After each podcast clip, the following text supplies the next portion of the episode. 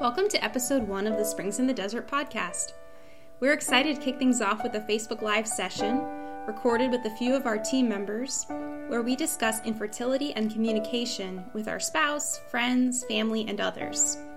We hope you enjoy it and please subscribe to our podcast so you never miss an episode.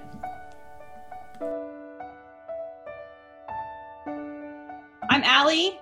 I'm James. James, and we've got Anne and Keith.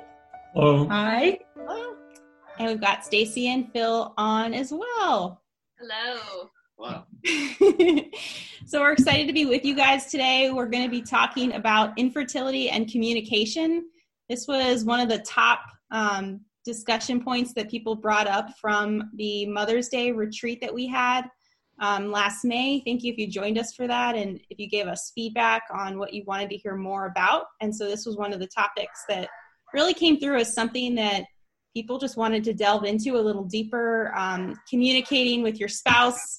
A lot of us talked about how men and women really approach this infertility struggle differently. Um, so we're going to touch on that. And we're also going to talk about communicating with other people in our lives, with our friends and family and um, pastors and other people that we come into contact with. So we're going to get into it with a few questions. But Anne, I'll turn it over to you if you have anything you want to add to that? No, we're just really glad to have you all there. You know, the last Facebook Live, which was the first Facebook Live that we did, um, we really had um, a good turnout and a lot of good comments and questions. So, you know, we do encourage that. And even if you're not joining us live and um, you're watching this later or you're listening on the podcast, you know, please get in touch with us. Um, let us know about other topics that, that you'd like to hear about. We do have another Facebook Live coming in July, and I know Ali will talk about that a little bit later. Um, but if you have questions or comments, or you know, we're talking about communication tonight.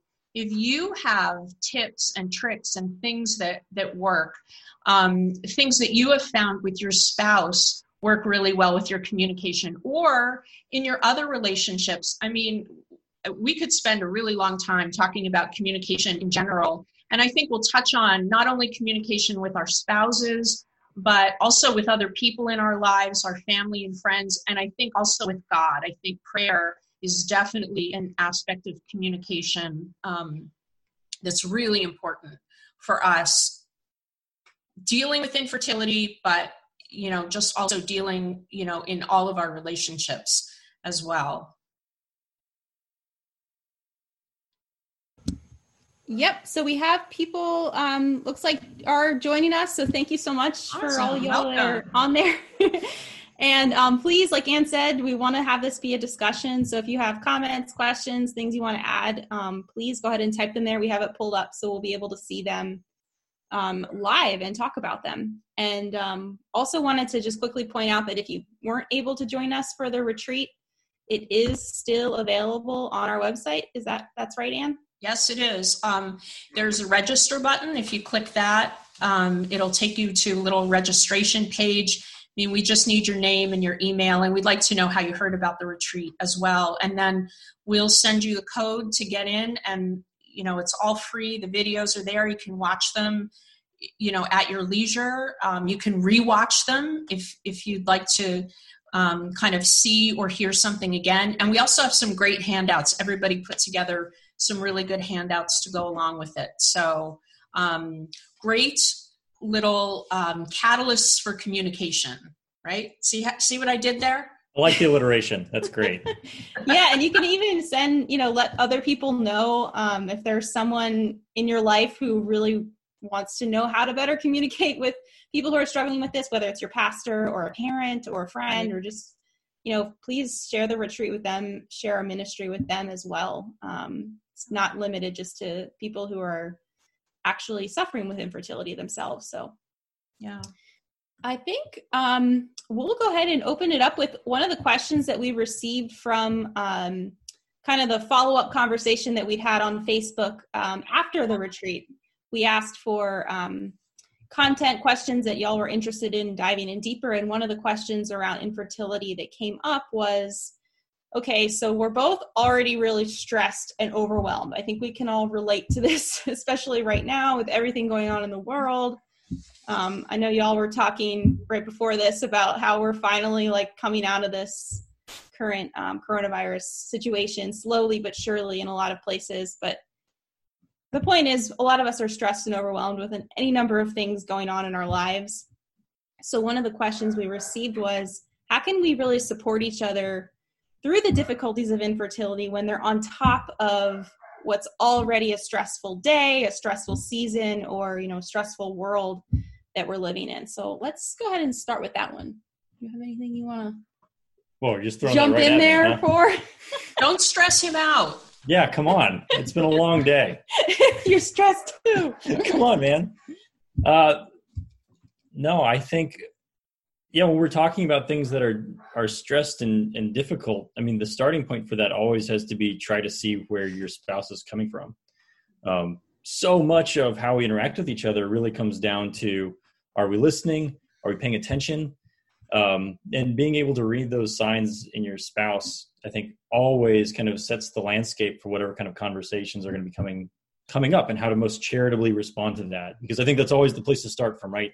Always start from a place of charity whenever you're trying to, especially head into difficult conversations Yeah. uh, during difficult times for each of us. Yeah, and I think just acknowledging, like, especially right now, I mean, this is a really strange time for most of us. And I think just acknowledging that and bringing that up as part of our conversations is somehow um, really helps just to say, okay, this is, you know, not something we faced before, or there's just a level, a base level of stress right now for a lot of people that's kind of a part in playing into our conversations. Um, so just acknowledging that, I think, um, is an important part as well. Yeah, and I think we also have to just be aware, um, especially aware of each other and the differences in, for example, our jobs. I mean, Keith has continued throughout this whole time of quarantine. You know, Keith has continued to go to his job. I teach online, so I, you know, I don't go to an office anyway, but I was used to going to the library or a coffee shop, you know, so now I've been sort of stuck at home. So, one thing that I have to um, be, I think, mindful of is that he's been out and navigating, you know, some of the craziness that goes along with all the restrictions and all these different requirements. And, you know, I've just been at home, and when he comes home, um, you know i i can't just kind of let the floodgates open on him and just expect him to you know take in everything that i have had you know kind of pent up in me all day long um you know and i, I, mean, I don't know if you want to say anything keith but on his part you know then he he thinks about you know my situation all day and that i have been just kind of home and sort of out of my normal routine. I don't know if you want to add to that. Well, yeah, I mean, it just everybody likes routine, you know, and you know, when we can't have our daily routine, it makes people makes people upset, a little little more um, uh, quick to be angered, real easy. You know, if you go on to any shopping anywhere, uh, people are a lot ruder when they have a mask on because they don't care. Yeah. Uh, so I think there is a difference. Uh, Yeah. So, I mean, I think it's important to, um, you know, to, as you said, James, to kind of see where each other is coming from. That's the case all the time, but especially in, you know, in these really weird circumstances.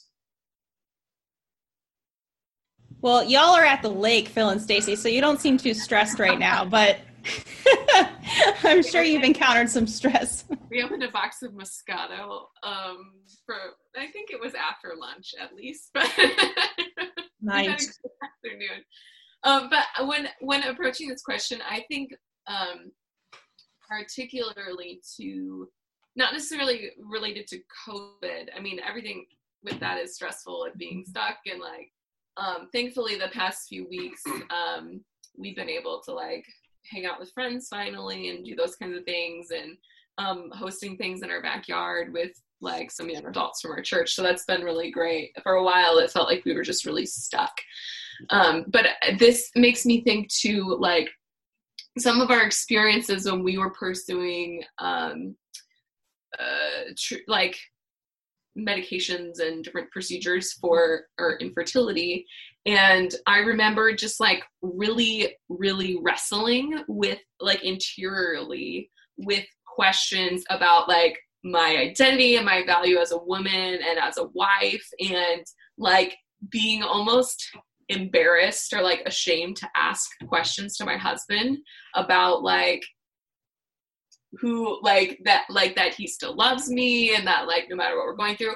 And like it took me a long time to like work myself up to that point. And and it, i think the sometimes the experience of those treatments and medications um that was like incredibly stressful. Um like i think a lot more stressful than the experience of that quarantine and covid have had. Mm-hmm. and um like i guess for me it was like I needed to get over my fear of what my husband might say and then like finally like put the question out there because it you like it, it's so easy to just like keep it to yourself and hope that maybe he expresses to me the things that I need to hear but it's more than likely that he's not going to know what it is that I need to hear. So like telling him like asking him the really tough questions that I've been wrestling with or telling him like I am struggling with this I need you to say this to me right now in this moment.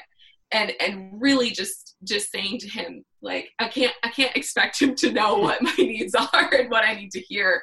Um, but kind of getting over getting over like my own embarrassment of having to ask difficult questions of like, do you still love me? Like, even if I can't have a child, like like that i think that was really difficult for me but once once i got there then i felt really comfortable like asking those questions and he was constantly like reassuring me and like yeah. I think i think i feel like sometimes women can read men's minds but men cannot read women's minds at all. So i feel like sometimes it's not a bad thing to be upfront with someone um, but definitely have to gauge the situation of what's going on. Um, like we were cooped up for three weeks and uh, we definitely had to have some boundaries of like space and stuff like that.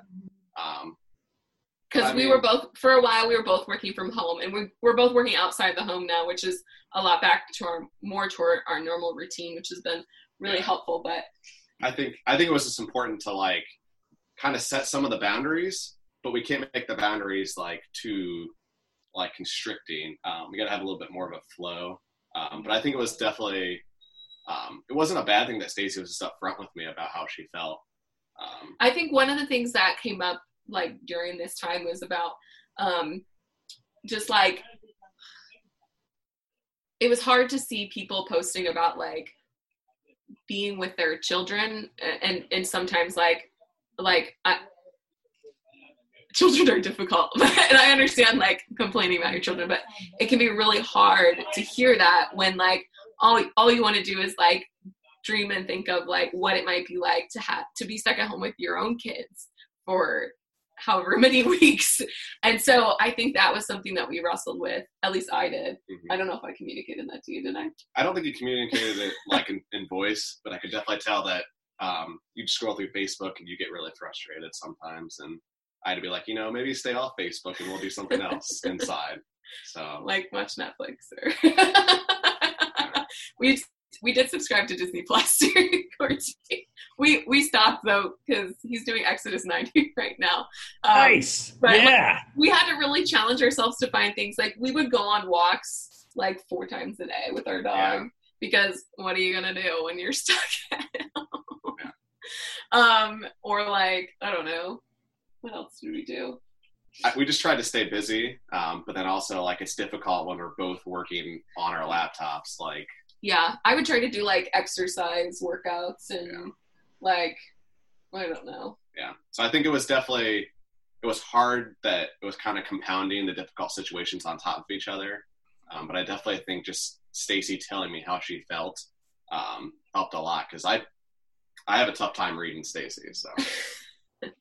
yeah, you know what though, I that's such a good point, and because I think you know women a lot of times do sort of expect that our husbands or you know any man or any anyone is just going to be able to pick up on the subtlest of cues and know exactly you know what's wrong or what we need. And i mean that's something that we have to get over i think you know whoever we are. And the fact that you know keith doesn't pick up on this exact thought that i'm having is okay. Like it doesn't mean that you know he doesn't love me or he doesn't care.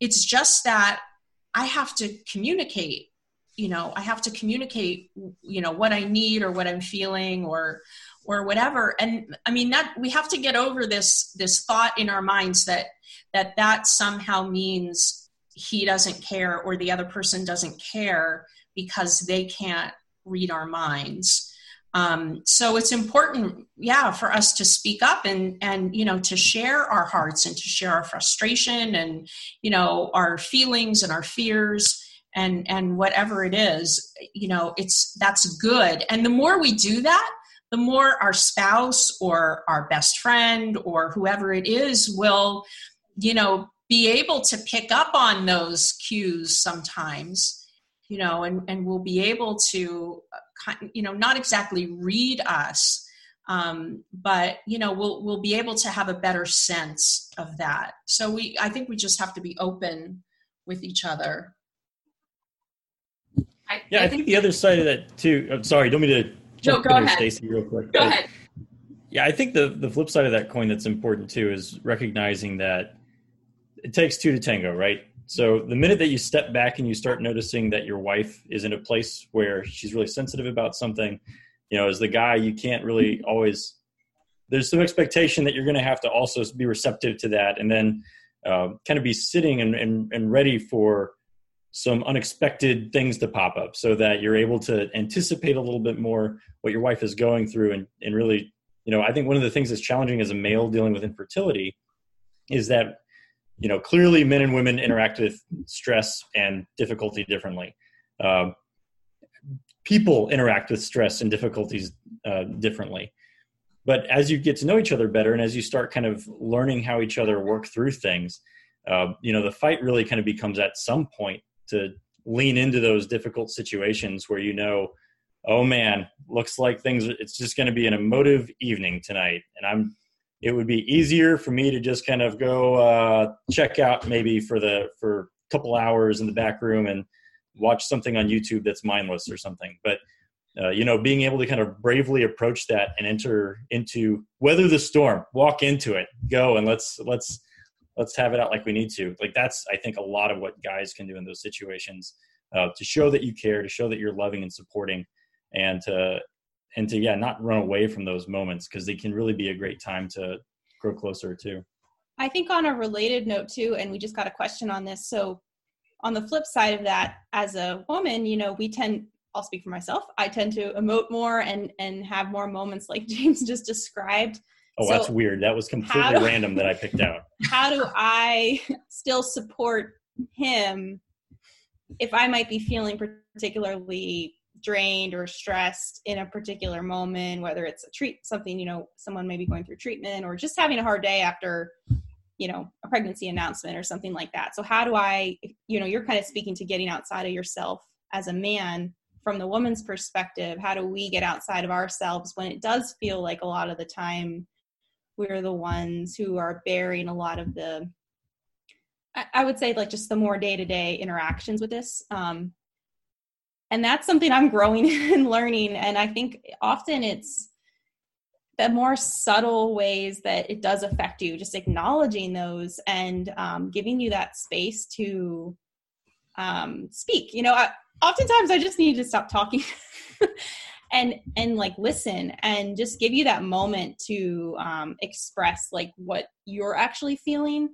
Um, and just not to convince myself that you don't feel anything. I think there's a temptation sometimes to think oh you're not feeling anything and so just stop there. But it's really just giving that space and and letting you know sometimes that i do realize that you feel things about this too. Um, so i don't know if stacy or anne you have anything to add to that? I want to say something though about well you kind of pointed to like the differences when like we express grief and emotion and things like that. And i was had this thought the other day like I, I think this experience has helped me especially to appreciate the fact that my husband doesn't grieve the same way that i do. But i was i had this like it, it moment where I was like, what if both of us were like me? Like that would be the worst Right? scenario because it would just be like it'd be a wreck all the time, you know. Feel I mean, like, losers. I'm not trying to say like it's not like that all the time, but like, but to how much I've grown to appreciate like his strength through through moments when I need it, and uh, but also like for him to be able to learn how to express his grief more deeply has it's it's been a growing experience for both of us. Um, just to like to be able to lean on each other and and learn from each other's examples and like how how to process and express grief and Allie, what you said about acknowledging what you're experiencing it's so important through the grieving process to say like okay like this pregnancy announcement or this shower or whatever or this disappointing appointment or whatever like this happened and it's like causing something in me. Like maybe it's like i need to take a half personal day off work to like process it instead of trying to like shove it down and ignore it. I think it's so important to sort of just like think through what you're feeling and and and and and ultimately like make that choice to like give it over to god. But you have to like you have to wrestle with it first before you can give it right um, it's otherwise you don't know what you're giving I just want to say really quickly, Stacy, that is a great point. It just um, reveals how. I mean, we don't want adversity. We don't want suffering. God doesn't say you must go find suffering, you know. So, but but what you have said just reveals the beauty of the complementarity between men men and women and also how suffering and adversity you know as much as it's you know we don't want it we don't ask for it, it and it's difficult but how much it can um, bring out that complementarity and how much it can teach us about each other and about ourselves and how we can grow through it. And it doesn't mean we have to like it. It doesn't mean we have to say boy am i ever glad that we are infertile. Isn't that terrific you know? But um but you know this this kind of gives us that that little peek in you know to sort of into god's heart to say look you have this adversity but here's something beautiful. Here's a gift that can come to you through it and you know can even come to your marriage through it so that that's a terrific point um, thank you for making that Do you want to read? This was a, t- a question that we um, got the last time. I wanted I wanted to make sure we give time to talking about relationships outside of marriage, but I wanted to first touch on um, something that came up frequently during our Facebook Live the last time. And since we have the three men on the phone on the line here today, I thought we could revisit it. Um, so do you want to read that one? Yeah, I can read it. kinda- Sure. So uh, this question was My husband has a hard time sharing his feelings with me because he says it's his job to lead and protect us. So, how can I help him to open up so I don't feel so alone? Yeah. That's a pretty good question right there. Any anybody want to run point with this one since I since I read it? well obviously not the women because we want to hear your answers so Well, like I said last time, um, it goes back to what example did I have? Uh, how my father would deal with stress and anxiety and grief, and he wouldn't show it. And and I sometimes think back now. I said, you know, um, how did he communicate that to my mother all these years growing up, raising such a big family and going through a lot? And um, but you know, I it's true. I mean, our examples usually come from our parents because that's what we uh, we witnessed growing up. So you know, that's how we learn to deal with things the way our parents do, and good or bad. Not that it's always good or bad, but you know, maybe we should understand more and and try to. Each generation is different, and I, I certainly know that my parents' generation is a lot different than today's generation but um, but we all, we have to understand that him not reacting verbally or more demonstratively doesn't mean that he didn't care about these things. Yeah, but that brings up, I think, an important point, which is family of origin. And how key that is in how we express ourselves and communicate with each other, and how we need to learn that about our spouse um, and about their family of origin. So it doesn't mean, okay, now I just accept that that's the example he got. I mean, so we need to work on that together. But the starting point is to look at each of us, look at our families of origin, um, and see how we express and deal with grief or stress or anger or or communicate. That's you know that's a really important starting point. And i think that's difficult it's difficult for us to look at. Um, if the example was great all the time okay that's a breeze but you know it's harder to look at and reflect on um, you know some of the the ways that um, or some of the maybe bad habits we learned in terms of of how we communicate and express ourselves. But it's important for us to reflect on that. Yeah i would say going at a different angle um, i would say what helped me open up to stacy um, was uh, we went to adoration which isn't super possible right now um, but stacy wrote an article about it um, about uh, we were at a retreat and we're in adoration um, and like I read a Bible passage and it kind of just struck my heart. Um, and kind of having like that, not much like a faith conversion, um, but like God, like I felt like God was saying something to me. Um, it made me really like take it to my heart. Um, so that way, when Stacy did bring it up, you know, I was thinking about it. Um, so maybe a way could like, you know, encourage your husband to like maybe go on a men's weekend. Um, or maybe just, you know, go out to dinner and be like, hey, honey, can we go to adoration now? which isn't possible right now. Um, but maybe just like instead of trying to um, like take this to your husband, maybe try to take your husband to God, so that way God can try to intervene into his heart. Man, that's that's a great point there, Phil. Uh, I think it really kind of gets back to the core purpose of what we're supposed to do as married people to begin with, which you know you're married. Bef- most most of us are married before we learn that there's infertility issues. So being able to kind of go back to that is a source of of strength and power for you know reminding yourselves of what the foundation is that your marriage is built on and use that for confronting this like these difficult situations i think is so important.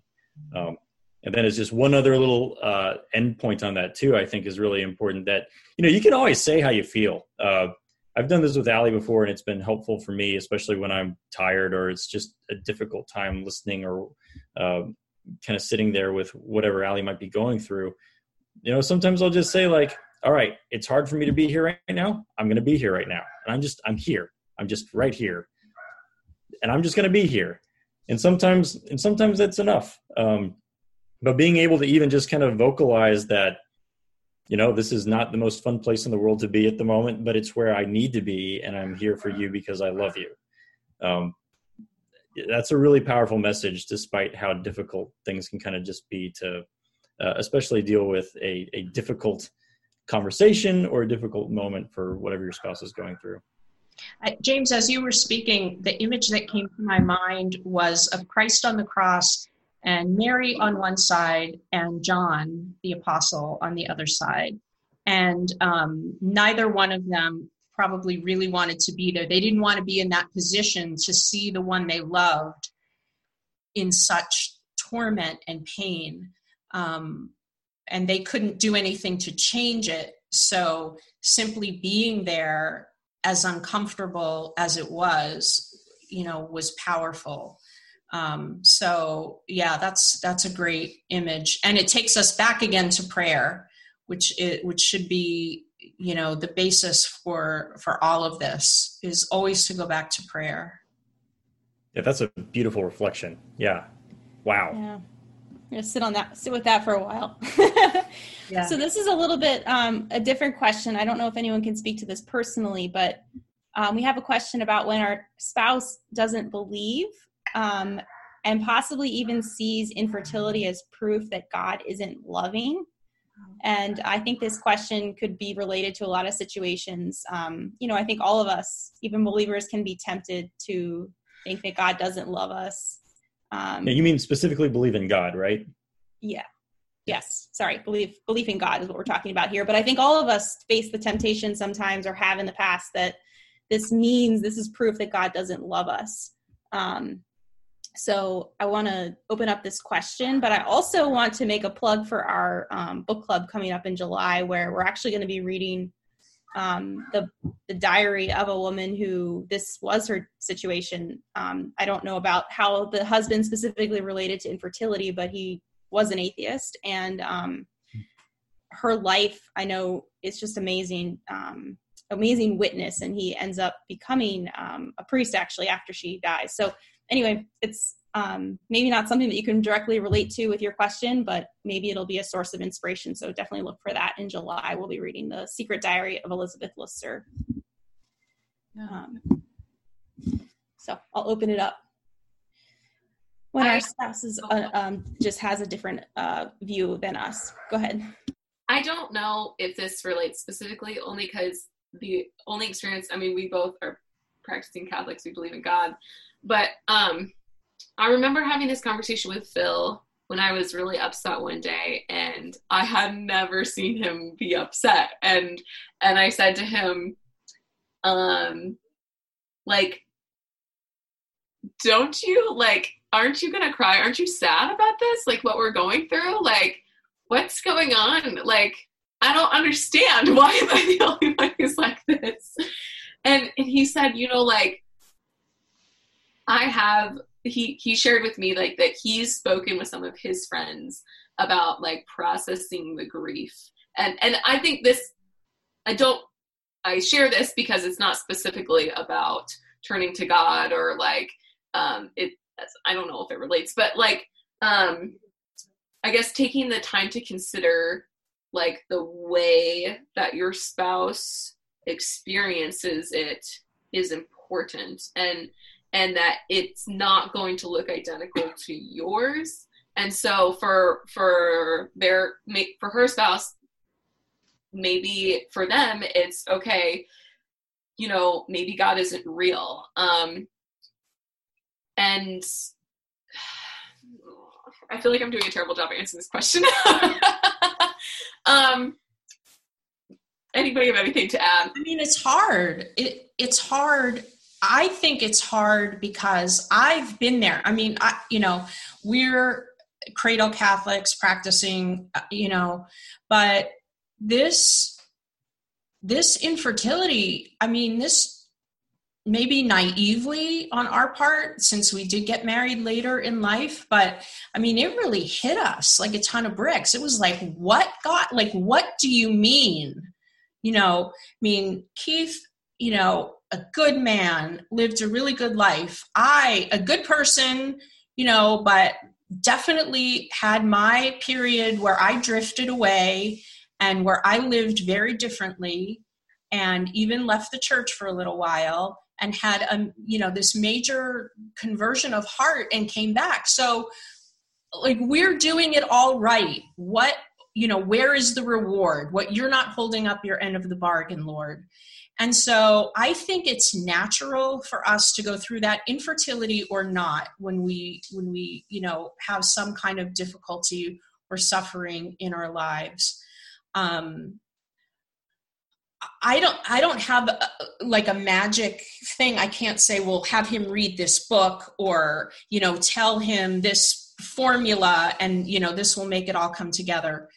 I think it's really something that we each have to work and struggle through um, ourselves. And when it's a spouse or any loved one that we see in this situation, um, it it is going to take to go back to that image james it's going to take sitting in the uncomfortable place at the cross um, and so i would say you know i don't i don't have any again a magic answer or anything too profound but for a spouse, in this case, for a woman who is experiencing this, be with your husband, love your husband, love your husband well, and strengthen your own relationship with God, strengthen, strengthen your prayer life. Um, go to confession frequently now that we can hopefully go where you are you know go to the eucharist spend your time in prayer. Um, I would think that it would not be helpful to kind of push well wait a minute let's talk about this and what you know well what about this? And, and sort of trying to convince him. At least you know you might not be at that point right now where where that's going to be productive. And the last thing you want to do is is push him away. Um, so give him that space but you continue you know the the prayer um, but love him like really love him and show him that despite this adversity and despite his you know hostility toward god when he knows how much you love god that you still love him. And i think that that will that will go a long way toward at least you know maybe having a little softening of heart maybe you know the Lord only needs like a tiny little sliver um, in order to kind of slip in there and change our hearts. And so um, just keep keep praying, but keep keep loving Him and supporting Him. I I think personally, um, just like trying to build a relationship with your husband might help a lot, um, and just like the small things, maybe like, hey, you want to go on a walk, uh, and slowly, if he sees um, like what Anne was saying, like you build a relationship with God. Um, you just building a relationship with your husband might help a lot too. Um, you know, maybe just go on a walk.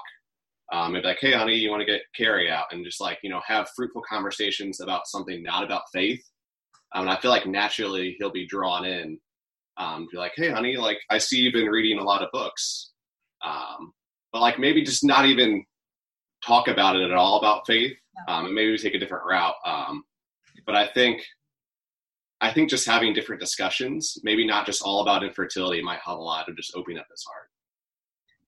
I also think that offering it up to God, I mean, recognizing if this is causing pain in your heart, that like your husband, I know for me it would be really difficult if my husband was struggling with belief in God and faith in God. Um, recognize that as as a pain in your heart and and choose to like give that suffering over to jesus because it is a form of suffering um, when you see somebody that you love you know making a, a choice to turn from god it's painful for you so i guess recognizing the pain of that experience and then choosing to give it to god um, and no and trust i guess it's a really it's a, asking god is asking you to trust him deeply um, because like Elisabeth Leseur, like we just talked about, her husband was an atheist and he didn't convert until after she died. And that was a major point of suffering for her, um, was that her husband would criticize her for her her faith and her belief in God. And and so um recognize that yeah, it hurts that my spouse is questioning his belief in God, but then like take it on as your mission as your as as he's your spouse to pray for him. Um i when when phil was like looking for a new job for a while i like really intentionally prayed for that intention for him. Um i like offered him up to the blessed mother and I like took a miraculous medal and pinned it on his side of the bed and like in the morning when his alarm would go off and he hit the snooze button, I'd reach my hand out. He hated this because once he got on and knew what I was doing, he'd be like start twitching. But but I'd reach out and I would like because it his snooze his alarm would wake me up, and in between seasons, I I'd pray over him in the morning, um, like just like asking God to fill him with grace, and I, I think that's been a really like a strong source of like recognizing God's grace in our lives. Um, praying over your spouse can be a really powerful thing if you haven't done it. And recognizing that he's obviously in pain too if he's saying you know that this infertility is you know a sign that god doesn't love. I mean he says i don't believe in god and yet he says this is a sign that he doesn't love us. So there's pain there and there's longing there. So you may have to stand by the cross and and you know wait. What helps me the most is to consider that if like seriously if god didn't love me like i would cease to exist. Mm-hmm. so like i know that i know that god is there and that he cares for me and that he loves me. And like also to focus on the the blessings in our life has helped a lot too um we list them off at night before we go to sleep like just like putting yourself in a place of gratitude helps you to realize like obviously god is here because he has all these amazing things for us in our life. Yeah. I want to um, change tacks just um, a little bit here about communicating with other people in our lives. So i think one of the biggest questions um, when it comes to communication with other people is how do we talk about our experience of infertility with other people? So i think um, this could range from you know our closest friends to strangers that we meet because it's a very popular question obviously. When you are you gonna have kids? Or do you have children? How yeah. many children do you have? Um, why don't y'all have kids yet? Y'all want to have kids you're so nice. And, and and all the assumptions that may go along with that you know we live in a culture that says that children come um, you know when we want them how we want them yeah. in whatever order and um, sequence we want them so um, i think we spoke about this a little bit during the live session but i thought we could um, touch on it again so I know for me, I know Kimberly, I remember brought this up that she likes to just be honest with people. And I think I'm increasing encouraged to be able to do that um, with more people. And I think it does depend, it takes discernment um, and prudence sometimes to decide how honest to be. But um, I do think there's a little bit of an opportunity there to evangelize and to really um, like speak the truth of what our experience is. I personally don't want people to assume that we don't want children. I find that more hurtful than the hurt that I might incur by just being a little bit more honest. Um, hmm. So I'd rather start from that point, but um, but I think it you know it's very personal decision, and I think it also depends on who's on the other side, who's the recipient of that information as well. So we have to guard our hearts sometimes. But you know what? I'll find this too that I think that in general, when people are asking that question, they usually aren't coming from a place where they want you to feel bad right? So just knowing, uh, I mean, you got to read the situation, but in general, most of the times when I'm around people and they're asking a question like that, I'm at I'm at work, I'm at a other environment where you're around people, it's casual conversation or whatever, and it's like a natural. What's the next thing to flow into? Oh, well, here's an easy topic. How many kids you got? How long y'all been married? Uh, y'all want to have kids you know and and and it's the small talk aspect of that that i i find as a guy i encounter a lot um, but usually in those moments especially if it's a business situation the other person isn't trying to be like you can't have kids ah, or anything like that. So just knowing in the back of your mind already that you're dealing with a situation where an individual is trying to come at something from a positive standpoint and weighing that out as a guy you know one of the things that i like to say is you know well you know we'd love to have kids but god just hasn't given us any yet which is a fun response because of two reasons. One you basically assert that you know god means something to your marriage in the way that you're interacting with your wife. Uh, and then two you also kind of point out that you know this is kind of a tough thing. Um, it's not quite as easy as what it might look like. Um, and it kind of speaks to a more authentic sort of way of dealing with your day to day that kind of reveals more about your own character reveals more about how you're relating to your wife. And and i often find that that kind of leads to another opportunity to kind of sometimes even take conversations in a really meaningful direction which not saying that you ever do this for business development or anything but there is the added perk of being able to relate to somebody else on a deeper level especially within a business environment that that i think is also helpful. Right. I, that's a great point james. I think um, because this is such a personal and sensitive issue we can really take things to heart. I mean, there's no doubt that there are people in the world who are just not self aware and are maybe even not all that nice. And they say things, you know, and they don't care if they're hurtful or whatever. But by and large, most people are really coming from a place of goodwill. And I remember that I was once at a conference, it was a Catholic conference, huge conference in Florida. And I, I went to a table um, and there was an exhibit with with lots of different products, um, you know, um, brochures and different things on ministries. And and I asked the you know the girl who was there if there was anything about infertility, and um, you know she kind of pointed to a couple of things, and we started to talk about it. And and I found out that she went to the John Paul II Institute, so we had the same formation and um, but as we talked about infertility she said oh my goodness you know i'm not married yet but i don't know what i would do if i found out i couldn't have children. I mean i think i'd rather have cancer than to find out that i couldn't have children i know. And um and i you know i thought for a second wow this you know this this person and i have the same formation and yet you know she has such a, a different understanding. Although you know i thought back to myself and you know back when when i was still in school way before i was married and i ever you know i never would have thought about infertility or or the possibility that i couldn't have children. And so i may have thought the same thing. I may have reacted the same thing and the same way. And so um you know i i explained a little bit about my situation of course she was mortified and i could see that she did not she was she was well meaning she she was not meaning to be hurtful. But it opened up a conversation that i almost wish that someone had had for me back when i was a grad student and you know excited and you know ready to get out and evangelize the world.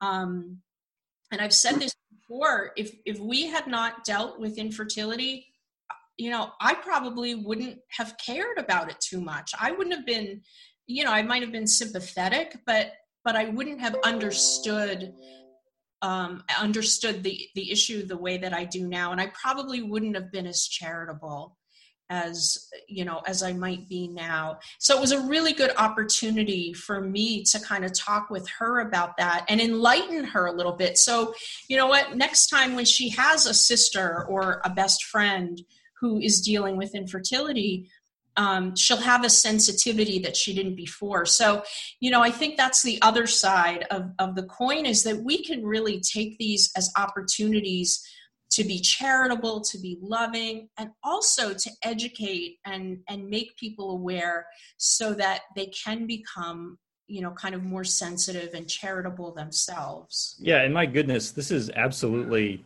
this is absolutely one of those topics that is so poorly catechized. It's so poorly uh, taught. I mean i remember even just thinking about going back to our marriage prep uh, i want to say that within the diocese of dallas where we are there was you know I, I don't know, a 30 minutes portion there that was kind of like, all right, now we're going to talk about kids. How many kids do you think you'd like to have? And you sit down there and you compare the numbers that you think you're going to have. And then, the, and then you get like the one follow up question, like, what would you do if you don't have kids? It's like, well, I don't know, adopt, sure, why not, uh, or something like that, right? It's just like these glib little moments where it's not like, it's not like people when they're even entering into marriage, they have somebody come up that are like, hey, by the way, as a possibility here, you might not be able to have children and together you two should probably have some discussions about what that could look like or what that means or if that changes what it will look like entering into the marriage that you're going to enter into. And yeah, all these back on it the question itself is kind of like when you think about it now like how many kids do you want to have? I mean a better question is about having children and have you thought about that? Have you talked about children? But we, I mean, again, as if we have control, even if we can have children, as if we can have control about, you know, absolutely how many there will be. Um, yeah, that's a great point for marriage prep. Yeah, and I think we've actually found like this beautiful connection with people kind of on the other end of the spectrum who like have, um, you know, like extreme fertility, I guess you could call it. But they also face these, like I know my, my sister is kind of more on that side, and, and she faces very difficult questions from people who say things like, well, when are you going to stop having kids? You have so many. And so it's actually been kind of beautiful to realize that there's this unity with living in this radical way where you are accepting what God gives you, recognizing that you don't have control and um, just allowing him to guide your life. And you know that comes in all different forms and infertility is one of them. But i know for me personally that that's been um, it's just been a really uh, eye-opening and, and, beautiful aspect of living with this cross um, with family and friends that you know may they may have a different cross but there's similarities. So um, i want to make sure that we talk a little bit too about um, we mentioned pastors, and I think Anne, you wrote some um, really helpful resources for pastors around Mother's Day and how they can support us. But I just wanted to open up with a question for um, how we can communicate our needs as you know couples dealing with this in our parishes. And there's a wide variety of you know um, pastors out there who support us in different ways, and some that may not be very um, aware of this struggle. So I want to just open it up to communication um, with with clergy and pastors in our lives. Yeah, I mean, James, you mentioned marriage prep, um, and this, you know, this um, issue of infertility really not being addressed there. I mean, I think it's really not addressed so much in seminary. I, mean, it is probably more from a bioethical standpoint right and you know different or contraception or you know different um, um, techniques that the church says are licit or not. But um, but but not i think really from a strongly pastoral standpoint. And i know for me you know my brother um, is a priest father frank and um, you know he he gave the opening prayer for our virtual retreat. And you know i was kind of talking with him about what we want to accomplish with the retreat and and that sort of thing. And course we had the the retreat over mother's day weekend and um, that we weren't back at church yet so we were live streaming and and keith and i were watching um, father frank's uh, liturgy from florida and um, you know he he mentioned um, that it was Mother's Day, and he made um, a point of mentioning those people who are godmothers and who are aunts and mentors and right you know and and just acknowledging that um, you know their spiritual motherhood. And you know afterward i said to him wow i'm i was really glad to hear that you did that. And and he said well i learned that from you. You know i you know just even from the experience of you know my talking with him and participating a little bit in the retreat the way that he did. So i mean we we have things that we can teach our pastors too but it's kind of like the way we started this whole thing with communication and we have to tell our spouse you know how we're feeling. I mean we have to do the same thing you know i think with our pastors because oftentimes they just don't know.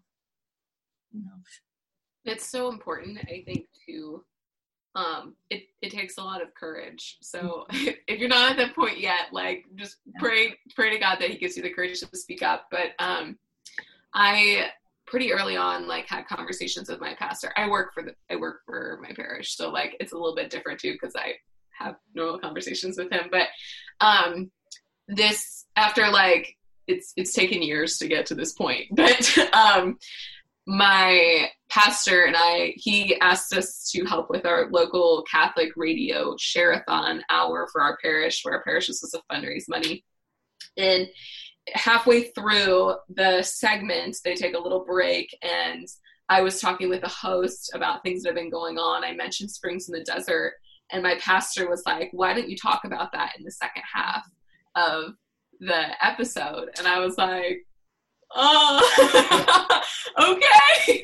and and I was just totally shocked because like we've I mean I've mentioned things to him before and like but it's never really been like a long conversation. Like it's casual. Like maybe I'll send him an email and he'll be like this is nice but that's it. Like that's kind of where it ends sometimes. But like so it don't expect your pastor to understand right away. And and and for things like just with your spouse i mean like don't expect or for whatever person you're communicating with don't expect them to understand right away. Um, but eventually it might click. Um, but this reminds me of on my birthday party um, at my parents house my nephew who is two or three? Uh, he's three. He's three. And he said to me did did all your children die? And I was like, oh, and I pulled him aside afterwards, and I and I said to him, um, you know, like not not all parents can have children. And his response to me was, I need a napkin for my popsicle. but I I know that like that's where the conversation might start. Um, but I know like like it, it, it takes time for people to understand. So like, if don't feel frustrated if their first response is like, "Can I have a napkin?" um, because like it's uncomfortable for both sides. Like, if you're uncomfortable, it, they're also uncomfortable. Um, so just trust that over time you're planting those seeds, and eventually, like, like you might be able to have these open conversations to talk more about it. I know uh, Phil's brother's a priest also, and his sister struggled with infertility for a few years before they um, got pregnant, and and she's had many conversations with her brother about um, the experience, and, and it's made it more possible for us to talk openly with him about the experience. So it, it takes it takes time. So just be patient, but it's so important to have those conversations. Yeah, charity and humility. It's like those are the two things. You take those into any conversation and just opens doors. That's right. So it's already been an hour. I can't believe it. But I wanted to, before we kind of just have some final words, I wanted to just plug our next Facebook Live event. So, in addition to the podcast, we'll also be having another Facebook Live event, which will be on the podcast as well. Um, that'll be on July 13th um, and at the same time. And we're going to be talking about um, discerning treatment. So, not only when to stop treatment, but the many decisions that go along with treatment, when to continue it, taking a break, um, those aspects of um, infertility. So, please join us for that. Um, submit questions just like we we have right now, and um, yeah, we'll we'll be happy to have you there. And um, what else do we need to say, Anne? I'm, I'm blanking. Yeah. You know, actually, um, James, because we did have a, a, couple of questions about kind of a man's point of view, I wonder if you would just mention something about Father's Day. As we're recording this, Father's Day is coming up. So, kind of some of the things that we're thinking about and doing um, ahead of Father's Day. Yeah, absolutely. So, one of the things that we've gotten from a lot of feedback is the understanding or i guess the acknowledgement of there's not a lot of resources out about infertility specifically geared towards men. Um, so one of the things that we're reacting out of are these questions but we're trying to we're generating content and all of this is kind of going under the sub sub heading of a man's take. So we're going to start posting uh, you know me and some other people in our organization uh, phil's writing a reflection for us over father's day uh, week here coming up uh, your brother, Father Frank, is uh, contributing some information. Uh, Kimberly's husband is uh, giving us some information or some some reflections. So we're posting content that's going to help people to just kind of see a little bit more about, especially how guys relate to infertility, and really looking to the example of perhaps one of the the greatest infertile saints uh, who's ever who's ever lived, Saint Joseph. Um, so as we kind of go into Father's Day week, we're going to be posting a number of reflections specifically about Saint Joseph his life and really how his acceptance of infertility led to really, I mean, the salvation of mankind. So we're going to be doing that. We're also going to be uh, doing some podcasts intermittently as we go along here, specifically under the title A Man's Take. We're going to get some male perspective out there and really try to provide resources to help men see, you know, what can we do? Here we are in this situation where we weren't expecting it. We weren't thinking we were going to be here, but here we are. Um, so, how do you be a man in this situation? Um, we don't have all the answers, but we're going to try to come up with a few. so, if you're interested in that, keep your eyes peeled. We're going to be letting you all know when more of this content's rolling out. It's coming down the pipeline, though it's in the works. Uh, so, check it out when that comes about. Yes, so definitely follow us on Facebook, follow us on Instagram, and please, um, if you're not already part of our private discussion group by the same name, Springs in the Desert, um, join us there. We can we can continue to discuss uh, communication and many other topics. We have weekly discussion posts, photo shares, prayer intentions, a lot of um, good stuff on there, and we're really trying to create a community of you know people who um, are going through this and also people who want to support us. So find us on there. Any last words, Anne or Stacy or Phil or Keith? Thank you, Allie, for being a great person. hostess. the hostess with the mostest, right? Yeah. No, I want to thank everybody for. Um, I want to thank the team for um, you know getting together for this hour. It really kind of flew by, and just to thank everybody who um, watched us live or is going to watch or listen later on. And, you know, like Ali said, please follow us on our social media, email us at info at springsinthedesert.org. If you have questions or comments, if there's a topic you would like us to discuss, if you need prayer, you know, if you just need to ask for prayer, um, please let us know. You know, the team, we all pray, we all have our own kind of prayer routine and rule. Um, but but we keep springs in the desert and everyone who follows and reads us in our prayers. So please don't hesitate to to ask us because we want to be here for for you in that way. We want to support you as as a community um, and as the body of Christ. We want to lift you up in prayer. Um, so please, you know, walk with us and stay with us and keep in touch with us. You want to say anything? No, that's pretty good. That's pretty. He, he communicates that I did a good job. That's so right. Good what, communication. what more could I want, right? Yeah. All right, y'all. And um, one last thing, there's been some really great resources shared on the chat. Um, we haven't been able to name them all and call them out, but definitely check out the chat if you're watching this later. There's some really awesome videos and resources that um, y'all have been sharing. So thank you for that. And we will see you on the podcast, and then we'll see you again here in July. Great, great. Thank you all. God bless everybody. Thanks, Bye. everyone. Bye bye.